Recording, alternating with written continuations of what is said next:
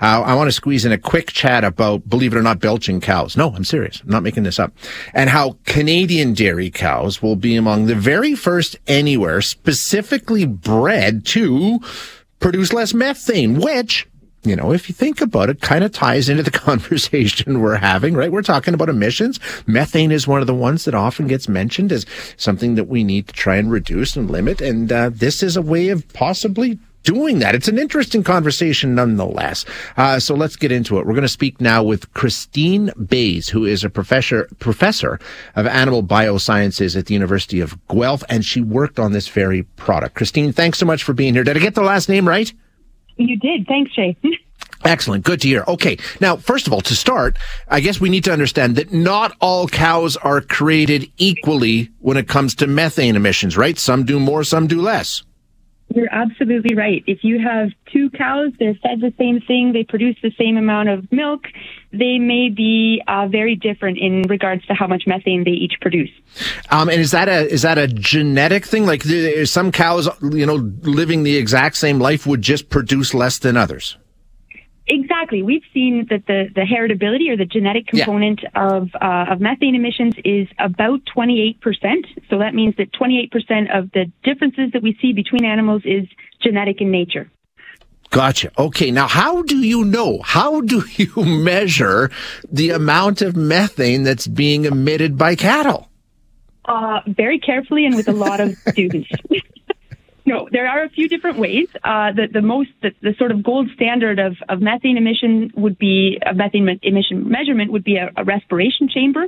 That's not a really nice thing to do to an animal, though. So we've there's there's been development of, of other mechanics um, that can do that. One of them is called a GreenFeed machine. It looks a little bit like the dip, like a mixture of a fume hood and a urinal, but it's it actually feeds um, little pellets to cows. They hold their head in there and they just breathe, and we okay. measure the flux of of uh, yeah of gases that are coming out. But there's also other other cheaper technologies like sniffers that that are yeah that are a little bit more um, useful for commercial herds. Okay, so now that we've got a pretty good understanding of how we can measure this and how we can monitor this, we actually have cattle genetic companies that are offering lower methane traits, right? I mean, this is now a, a selling point when it comes to cattle genetics. Absolutely. I, I think that it's it's really important to say that um, methane is also related to feed efficiency of animals. So when you think about the, the, the, social license aspect of it, it's a good news story because we can actually breed for animals that produce less methane, but it's there's also a bottom line to the producers for this as well. Cows that produce a lot of methane are using their feed inefficiently. Uh, they're losing 7 to 12 percent of the energy that's in their feed. Uh, they're, they're just burping it out. And the, the ability to select for animals that are using that energy to produce milk or a calf or something useful rather than warming the planet is a is a pretty cool thing to be able to do. So now we have a bunch of cattle. Well, we don't have them yet, right? They're going to be born soon. Uh, dairy cattle in Canada that have been specifically bred for this low methane emission, right? Yeah, we we're actually breeding for a lot of different things at the same time. It's if you think about uh, the S&P 500, it's an index yep. that is that, that, that, has a lot of different aspects to it. And that's exactly how we breed dairy cattle as well. There are 67 traits uh, currently in the index that we use to select cattle. And we're very happy to say that Canada is the first country in the world to officially add methane to uh, to that index. So we're really happy, um, but we're not going to compromise on production or fertility or health or longevity um, for methane. We're just adding it to a palette of of really important traits for for dairy cattle selection. Probably important to point out, like we're not talking genetic manipulate. This is just good old line breeding, right? This is identifying cows that naturally have this quality and then tailoring breeding to that. We're not manipulating genes, right? We are not doing any gene editing or any right. of that stuff. We're, we're really selecting uh, the most efficient animals. How much of an impact do you think this might have? Like, how much difference can do, can you make with this?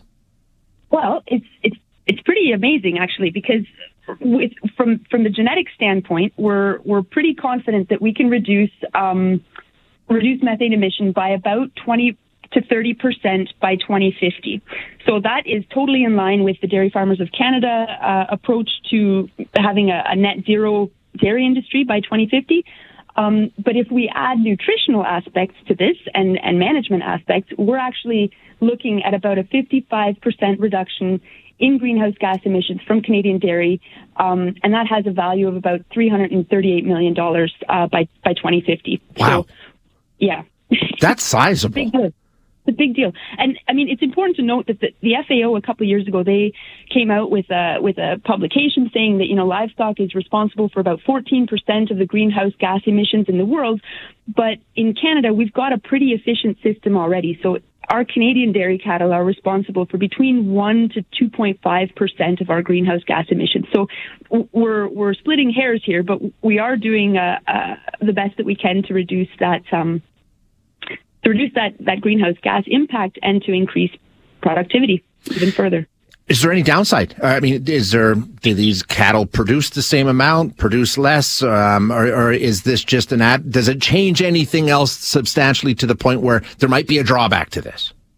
The goal is to have no change in, in the other traits that we're selecting for, and that's why we very carefully balance this this index. Now, because it's so new, there's going to be tweaks to it yet. Um, it's not perfect. Nobody would say that, yeah. but we are uh, we're on the right path for sure. Amazing, amazing stuff. It really is interesting. Christine, thank you so much for being here today. I appreciate it.